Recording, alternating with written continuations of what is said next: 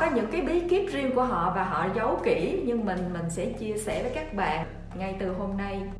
Hi, xin chào các bạn, chào mừng các bạn đã đến với kênh của Melissa. Hôm nay mình sẽ chia sẻ với các bạn những cái kinh nghiệm làm thế nào để mua được một cái căn hộ đầu tiên hay là một ngôi nhà đầu tiên của mình ở trên đất Pháp. Ờ, chỉ sau vài năm ở Pháp mình biết có rất nhiều bạn ôm ấp một giấc mơ là sở hữu một căn hộ hay một căn nhà hay nhiều uh, căn nhà hay là cũng có nhiều người đã sở hữu nhiều căn hộ ở Pháp. Họ có những cái bí kíp riêng của họ và họ giấu kỹ nhưng mình mình sẽ chia sẻ với các bạn uh, ngay từ hôm nay. Cái điều kiện đầu tiên là bạn phải có ước mơ. Đương nhiên ai cũng có ước mơ là mình sẽ có một cái gì đó của mình đúng không? Ừ. đầu tiên bạn hãy nuôi cái ước mơ của mình. Nếu như bạn muốn mua một căn hộ thì đương nhiên bạn phải có tiền. Muốn có tiền thì bạn phải làm sao để có được tiền? Bạn phải kiếm việc làm. Làm sao để có việc làm? Bạn phải cố gắng học tập. Làm sao để học tập được thì bạn phải chăm chỉ, kiên trì để học tập. Có nghĩa là từ học tập, làm việc, cố gắng, chăm chỉ để bắt đầu nuôi dưỡng cái ước mơ là mua được một căn hộ ví dụ như vậy.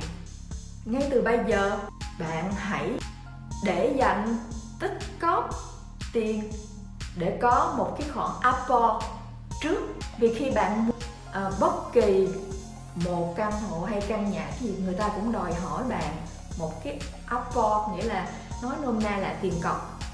Phải cần phải tiết kiệm cái tiền cọc đó bạn phải xác định trong đầu bạn là cái căn hộ bạn muốn mua giá sẽ bao nhiêu, ở khu vực nào, thành phố nào.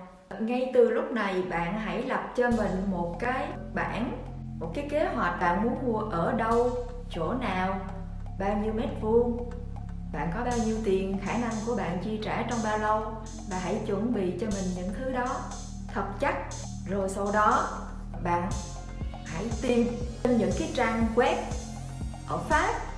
Ví dụ như sologer.com hay là Le Bon Coin những cái trang để dưới phần description này hãy tìm hiểu tích cực xem xung quanh.